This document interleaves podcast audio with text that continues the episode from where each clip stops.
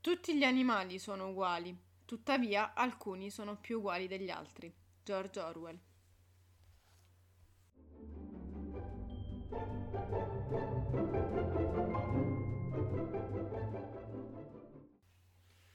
Buongiorno, buon pomeriggio, buonasera. Salve, ci sono anch'io. Bentornati, a una nuova puntata dei 10 Can. L'ultima prima della pausa estiva, poi andiamo in Esatto, Vi, vi vacanza abbandoniamo per il mese di agosto, non come i cani in autostrada, in però autostrada, però abbiamo bisogno di staccare anche noi, insomma, a un certo punto. Ci rivedremo a settembre. E per questa ultima puntata... A proposito dei cani abbandonati in No, autostrada. no, in realtà noi non abbandoniamo gli Noi non animali. abbandoniamo gli animali, però era per dire che Ci chiusiamo. eh, E La- la puntata sarà dedicata Agli animali. fantastici e e, non, eh, che sono presenti nel titolo, nella storia, Insomma, in qualche modo. Ci piaceva inserire questo topic. Va bene, Bene, allora vai. mm, voglio partire con il primo libro che ho pensato per questa puntata, nello scrivere questa puntata, che è Moby Dick. Moby Dick di Herman Melville, romanzo del 1851. Eh, perché per l'appunto Moby Dick, questo capodoglio in realtà che non è una... Non, detto la balena bianca, ma in realtà poi si scopre essere un capodoglio, in realtà è un po' il vero protagonista, si può dire, proprio dell'intero romanzo. Penso che sia uno di quei rarissimi casi in cui veramente un animale ha tutta questa importanza nel romanzo, ma forse i più esperti poi mi contraddiranno. Ehm, che per l'appunto è proprio l'acerrimo nemico, l'antagonista del, del capitano, del capitano Acab. E che eh, per l'appunto nutre. Ehm, cioè, o meglio, un, ha proprio un'ossessione nei confronti di, di questo animale verso cui meti, medita la vendetta. E infatti tutto il romanzo innanzitutto si usa l'espediente narrativo di un altro narratore, un terzo, una terza voce narrante, un po' come per Frankenstein, uh, che non è per l'appunto nessuno dei mm, personaggi principali è questo marinaio Ismaele che per l'appunto si sta per imbarcare eh, su una baleniera che per l'appunto è la, la Pequod, che è la baleniera per l'appunto del capitano, del capitano Acab, che infatti non fa subito il suo ingresso, ma ehm, che insomma viene dopo nella storia, viene presentato successivamente, descritto senza una gamba, che fra l'altro è sostituita da una protesi un po' inquietante perché insomma tutta questa scultura di una testa di, di balena, quindi proprio l'ossessione è proprio lampante, che brama per l'appunto vendetta nei confronti di, di- di questo capodoglio che insomma è destinato alla morte. Un romanzo che poi è entrato comunque nell'immaginario comune, proprio nella cultura di massa, ci sono canzoni, album della storia della musica che sono dedicati a questo, a questo romanzo e che poi, cioè nel senso, siamo comunque abituati tutti un po' a, a citare come proprio l'esempio di quelle storie di odio, di odio reciproco. Niente, non potevo inserirlo perché penso che sia uno degli animali della letteratura proprio più famosi di sempre. Assolutamente sì.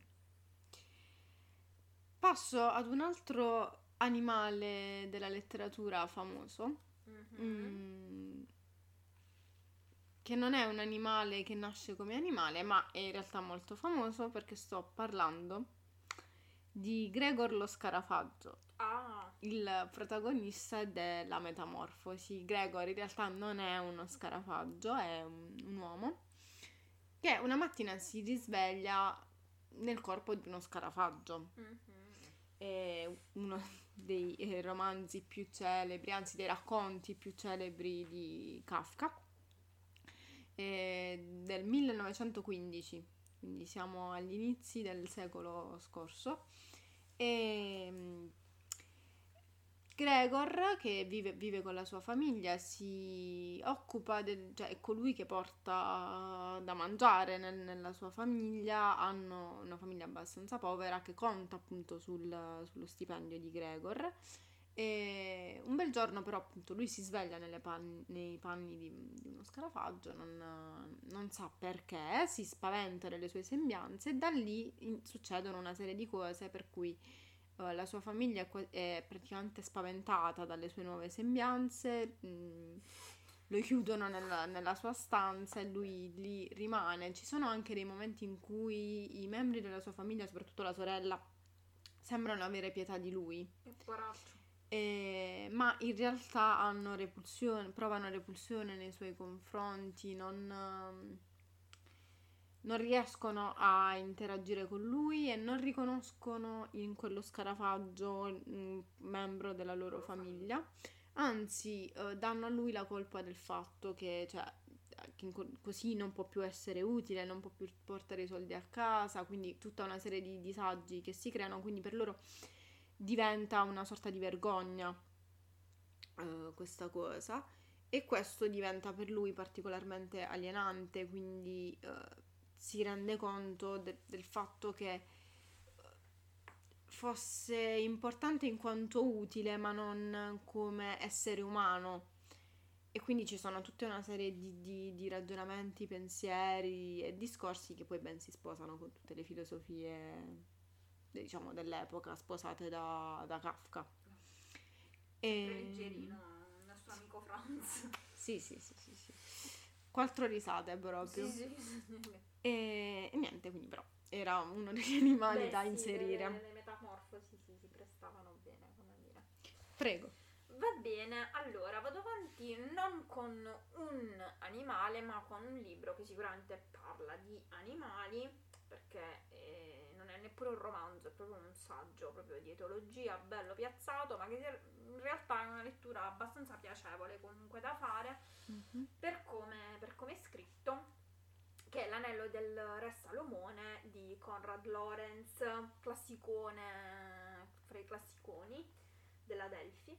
E per l'appunto è un saggio di etologia, Conrad Lorenz, un, etologo, che però ha saputo, come dire, trasformare un saggio mh, in una serie, potremmo dire, di, di racconti sul linguaggio, sul linguaggio degli animali, quindi un po', un po' romanzato. Il titolo infatti ripre- cioè, come dire, viene ripreso dalla leggenda per cui eh, Salomo- il re Salomone aveva questo anello che gli consentiva di parlare con gli animali, quindi è un po' un saggio che vuole San creare... Francesco che... Non ci ha creduto abbastanza, diciamo. Ehm, in cui si parla per l'appunto del linguaggio degli animali, di come gli animali comunicano tra di loro, ma anche con le altre specie, con, anche con l'uomo, perché poi sostanzialmente siamo animali anche noi. E c'è l'episodio, uno di, di questi racconti, uno di questi episodi, diciamo, narrati, eh, che mi ha sempre fatto tanta simpatia, è quello dell'Ochetta Martina, in cui praticamente mh, Lorenz eh, spiega un po' il meccanismo dell'imprinting, cioè come funziona l'imprinting. Quando si nasce, le oche riconoscono come proprio genitore, come propria madre, il primo essere vivente che vedono, quando si schiudono le uova. Questa ochetta, che poi lui aveva chiamato Martina, praticamente mh, uscendo dal guscio del- dell'uovo aveva trovato lui davanti.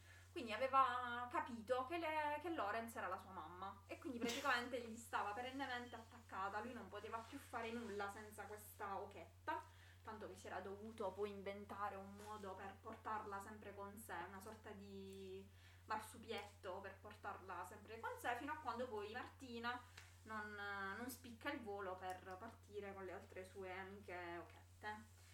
Non siamo cigni, siamo ok, come Adelina e Gwendalina, bla bla.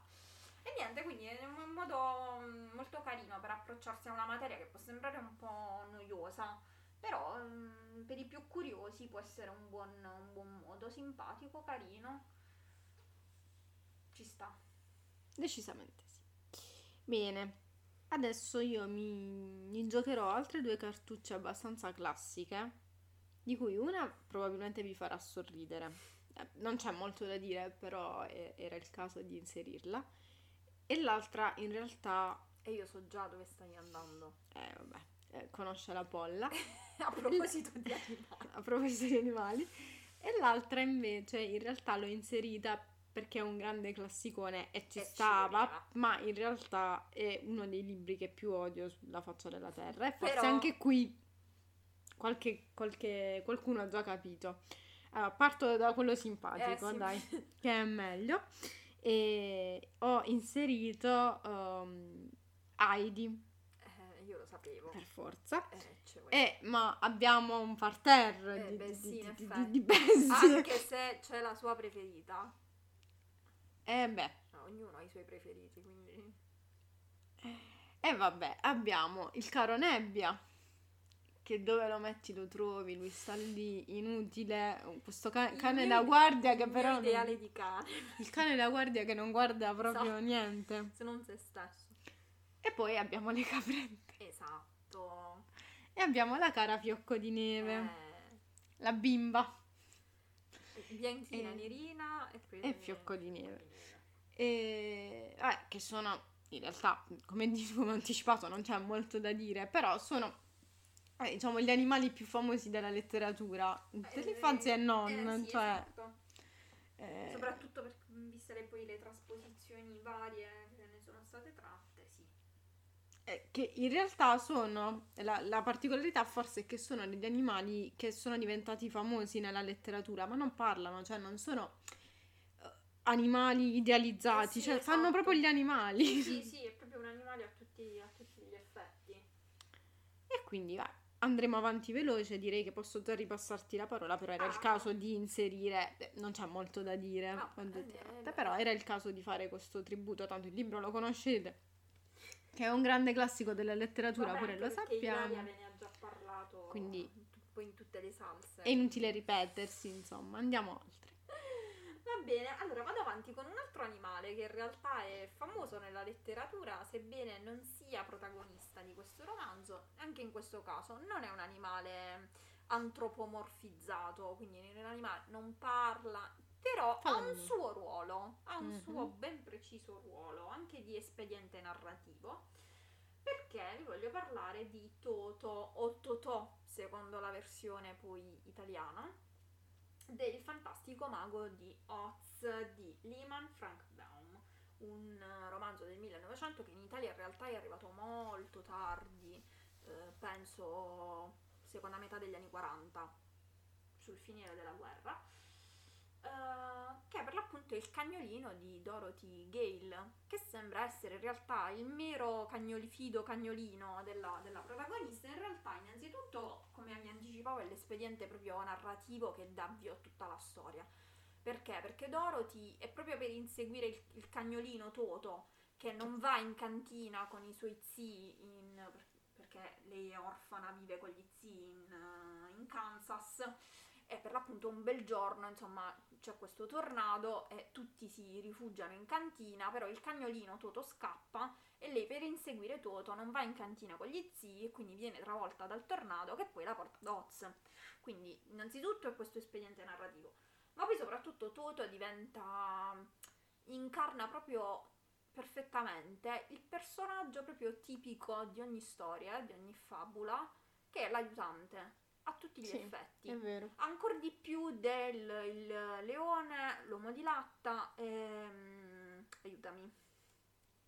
L'uomo, mi viene da dire l'uomo di paglia, ma in realtà non è, lo, è lo spaventapasseri, non mi veniva. Perché è le- lui che eh, aiuta Dorothy e aiuta gli altri te- tre ad aiutare Dorothy in tutte le, Sì, le effettivamente avventure. sì. Quindi eh, che li porta nei posti dove c'è Dorothy, eccetera. Quindi è un povero personaggio che non viene mai, come dire, troppo, troppo sovra, eh, come dire, stimato.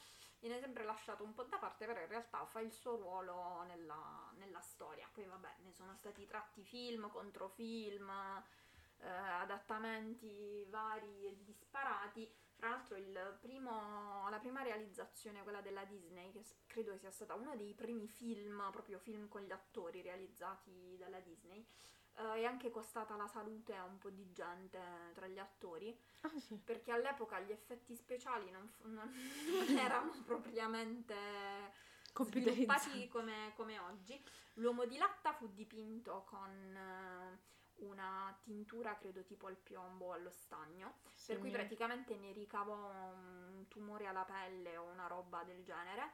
E la strega del nord, in una delle scene in cui doveva sparire, diciamo, in un botto, doveva uscire di scena con un botto, ehm, chiaramente Ha fatto il botto. ha fatto il botto realmente perché l'espediente era usare i, i fuochi d'artificio proprio realmente e prese fuoco in una vampata si mm, insomma ne ricavò un'ustione quindi sì un bel film in cui metà del cast è tipo defunto è morto. Ci hai portato, Nessuno è arrivato alla prima di questo. ci hai portato a casa la scena grazie. Adesso puoi andare nella tua cassa.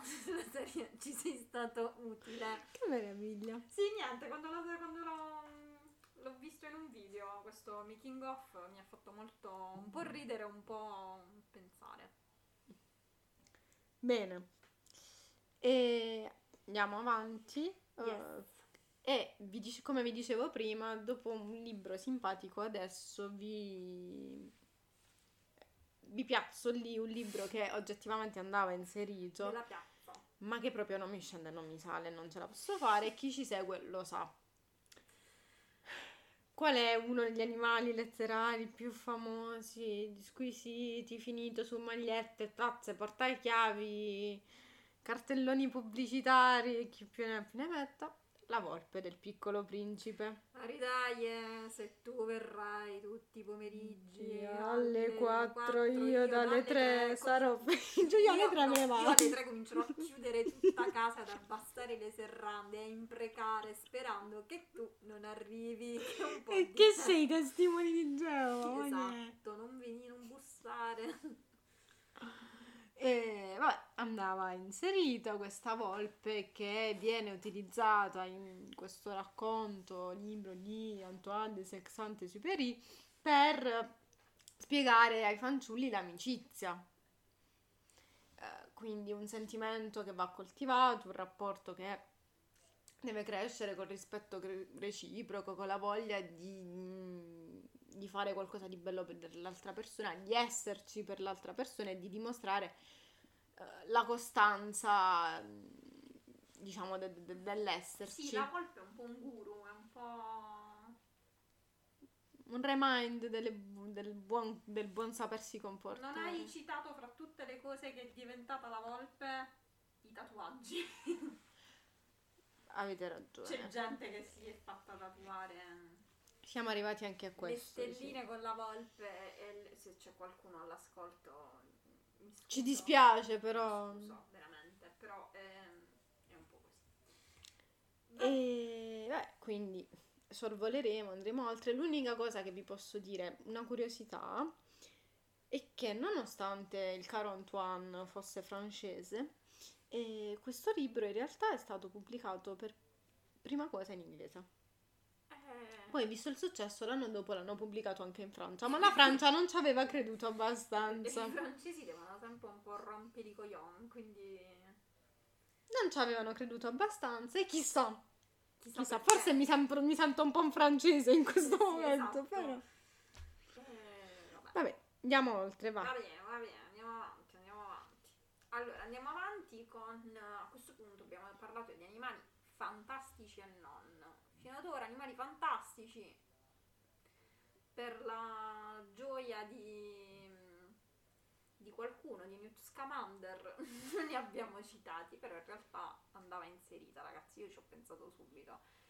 Fanny, Fanny, la fenice di Harry Potter, o meglio, la fenice di Silente, che viene presentata nel secondo libro. Nel primo libro non, non esiste come personaggio, però in realtà poi salva la situazione praticamente sempre. Secondo- se non ci fosse Fanny nel secondo libro, Sarebbero tutti morti dopo... in realtà al terzo volume. Harry sarebbe già crepato perché senza le lacrime Eh, eh, ma anche Silente a un certo punto. E non eh. po- eh sì, esatto, non porta, se non portasse la spada di Godric Grifondoro e non potrebbe ammazzare il basilisco. Cioè, insomma, se non ci fosse Fanny sarebbero tutti... Quanta fatica, il personaggio più producente di tutta la Signore, signore, il suo uccello. Cheat. Però dai ragazzi, quella scena, ma io non lo so chi le, chi le scrive queste robe. Un genio, oggettivamente un genio. Un genio, un genio soprattutto perché poi in Animali Fantastici 2, eh, I segreti di Silente, credo che si chiami, Mhm. il- il- fosse il sottotitolo, in cui c'è Jude Law che interpreta il giovane Silente che cerca di convincere Newt Scamander a fare come al solito quello che vuole lui, perché alla fine lui se li sceglie i prescelti, poi li manda a morire e lui nel frattempo sta Silente e sta L'abbiamo allevato come carne da macello. Sì, Sì, esatto, la sì. verità è sì. Fa anche- c'è, c'è anche la battuta nel film in cui lui dice che ha la gra- ha l'affinità con i grandi uccelli magici. Io voglio ribadire, ma chi li scrive? I, i fratelli Vanzina hanno scritto questi film, non si sa. Vabbè. Oggi c'è della critica. Comunque, insomma, Fanny perché è veramente un. cioè, prota- proprio prota- protagonista. Protagonista, re- voi è inutile che dite di no. È protagonista soprattutto del secondo libro. Dal secondo libro, comunque, fino al sesto, perché poi Fanny è la fenice di Silente. Le fenici sono fedeli. Quindi sono fedeli ai padroni. Quindi Come quando. Silente, esatto, quando Silente poi muore, Fanny, Fanny vola via tutti si aspettavano che scegliesse Harry come suo, come suo padrone, ma non è così, perché le Fenici scelgono il proprio padrone in base alle qualità del padrone, solo i, i non plus ultra. Facciamoci due domande anche. Esatto, sul valore di Harry. Vabbè, andiamo avanti, se no apriamo un capitolo che non se ne esce più. Andiamo avanti e qui, qui potrebbe scendermi la lacrimuccia. Sono molto fiera di essere riuscita ad inserire questo libro perché merita tantissimo. E, e proprio cade a pennello. Eh, però a proposito del noi non abbandoniamo gli animali, noi non li abbandoniamo gli animali, ma qualcun altro l'ha fatto. E, e lo ha confessato, lo ha raccontato in un libro ecco, dal titolo Abbandonare un gatto ecco. libro di Murakami, libro del 2020, il primo libro in cui finalmente scopriamo qualcosa dell'autore stesso, è un libro autobiografico. È un libro in cui il, l'autore racconta un episodio della sua infanzia che usa come pretesto per raccontare il rapporto con suo padre. Quindi, eh, perché abbandonare un gatto? Perché lui parte per raccontare il rapporto col padre da, quest- da questo episodio della volta in cui eh, il padre lo porta con sé ad abbandonare un gatto. Mm. Cioè, c'era questo gatto che era arrivato a casa loro, loro non potevano tenerlo ed era usanza, infatti lui poi lo specifica nel libro, di, di non giudicare questa cosa perché in Giappone all'epoca eh, era effettivamente, mm, cioè non, non c'è- non era vista come una cosa brutta, anche perché non l'avevano ucciso, eh, prendere questo gatto e portarlo in spiaggia. Quindi eh, lui racconta di, tutta la di tutto il tragitto che lui fa con il padre per andare ad abbandonare questo gatto e del fatto che poi a un certo punto loro tornano a casa e quando arrivano a casa il gatto è di nuovo nel cortile di casa loro. E quindi non è che abbiano risolto molto, è Manco stato per tutto inutile, ma in realtà poi questo episodio è il pretesto che Murakami usa per raccontare di questo rapporto con il padre, un rapporto molto difficile, fatto anche di tanti tanti anni di silenzio, perché poi certo punto lui andrà via di casa, andrà a studiare fuori e in realtà per tanti anni lui non parlerà con suo padre, avranno forti contrasti e questo, questo racconto viene fuori ehm, alla morte del padre, quando lui tornerà nella casa in cui è cresciuto per ehm, dar via delle cose, insomma, recuperare qualcosa della sua infanzia e torna indietro con, ehm, con la mente e utilizza un po', diciamo, la scrittura come espediente per un po' metabolizzare il, il- il, diciamo, la, la mancanza di questo padre che è una mancanza perché il padre non c'è più, ma che era già una mancanza prima e quindi questo vuoto che fondamentalmente non si ricolmerà perché non, non ce n'è stato il tempo. Quindi, vabbè, non sono quella che della, della coppia che vi alleggerisce, lo so, Vabbè, però eh, eh, il gattino, vedino, è tornato a casa. è tornato. Non ha fatto la fine che gli avrebbe fatto fare Bigazzi. io cito sempre la roba trash, raga, però non ci posso fare niente. Ci si ama così. Va bene, allora termino la mia parte di decina, in realtà ricollegandomi alla frase, alla citazione di apertura di, questo, di questa puntata, di questo episodio, eh, parlandovi della fattoria degli animali di George Orwell, un romanzo, come vogliamo definirlo, allegorico, un po' allegorico, un po' distopico, diciamo così, del 1947 Uh, in cui gli animali vengono antropomorfizzati proprio all'estremo possibile, ma per diventare sostanzialmente l'allegoria, un po' il, il racconto dietro cui si cela la narrazione di qualcosa che è molto più, più grande, perché in realtà uh, era una una critica politica, una satira politica sul, sul, socialismo, sul comunismo, in particolar modo rivolta, insomma, stalinismo, leninismo, tutte quelle lotte lì, insomma, di potere. Uh, perché per l'appunto la storia, ora, se non la, i più forse la conoscono, è un, è un romanzo mo, molto, molto letto anche, anche a scuola, volendo, eh Uh, in cui tutto è ambientato in questa fattoria in Inghilterra, la fattoria Jones, in cui però praticamente accade, come potremmo dire, un golpe, un colpo di stato, perché gli animali a una certa sono stanchi e si, si ribellano.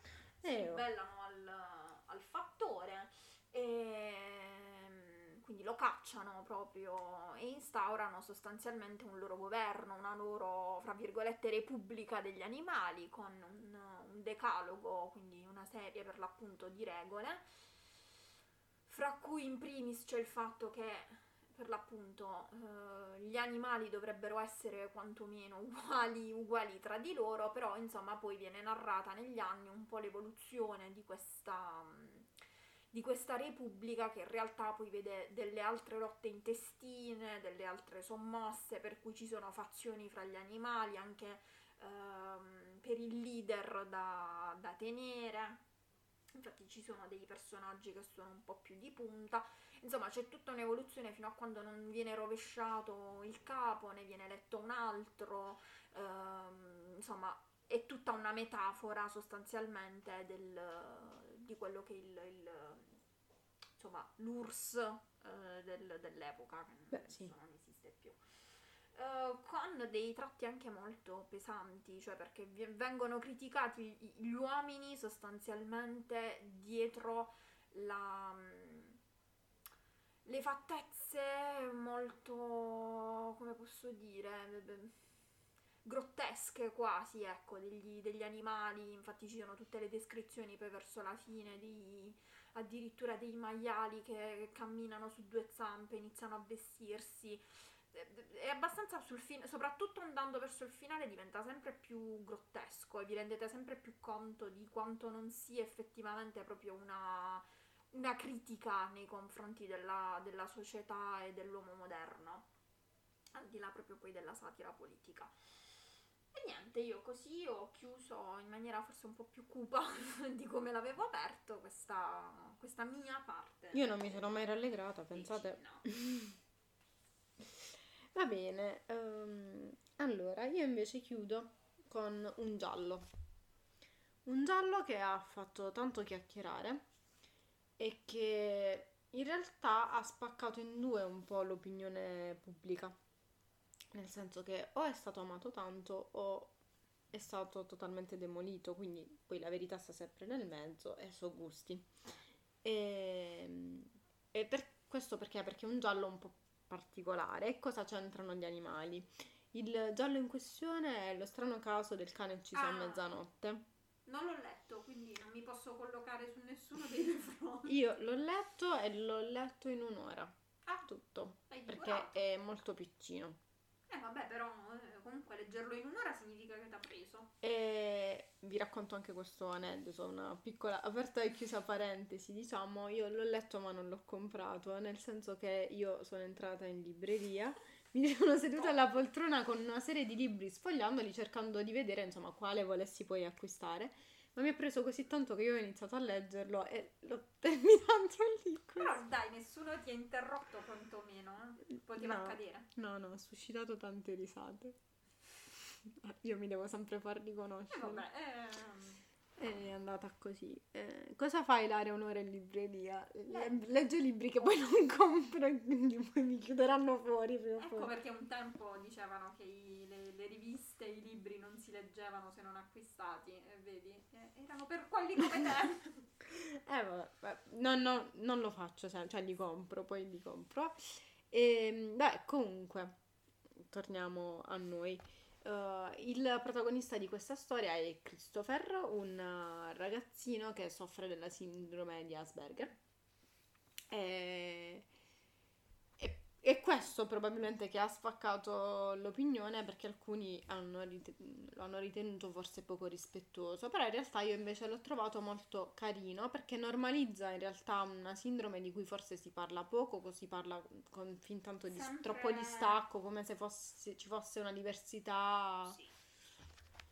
E quindi in realtà è stato un- anche un modo diverso per spiegare mh, Beh, questa la- sindrome a un- anche a dei ragazzi, Ah, no, perché sì. poi è anche un giallo abbastanza semplice, non c'è niente di, di complicato.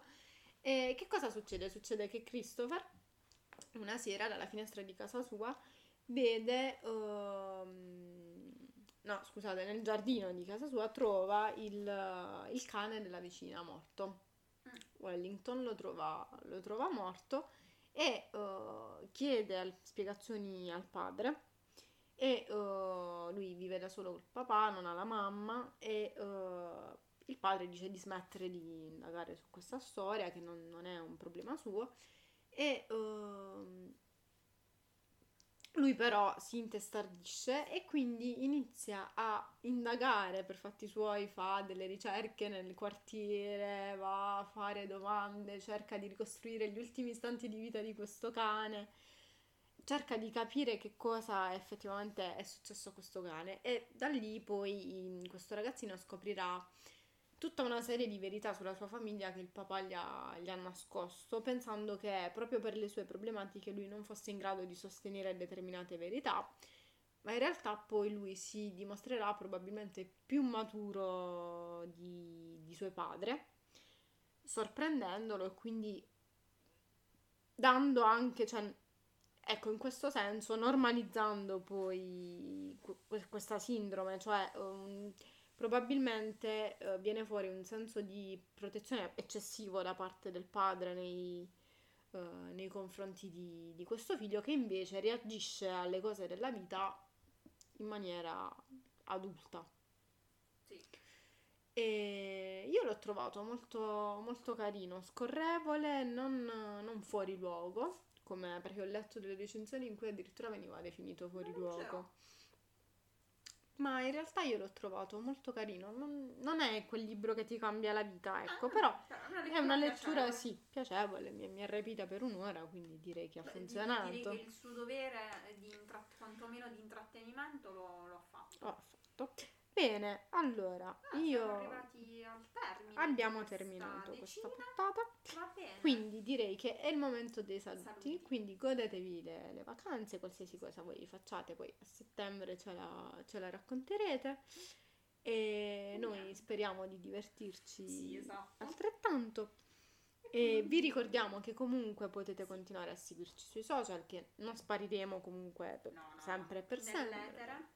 Daremo comunque notizie di noi con eh, ritmi più lenti, ma daremo notizie di noi Ma dietro questi microfoni ci risentiremo a settembre. a settembre. Buone vacanze. Ciao!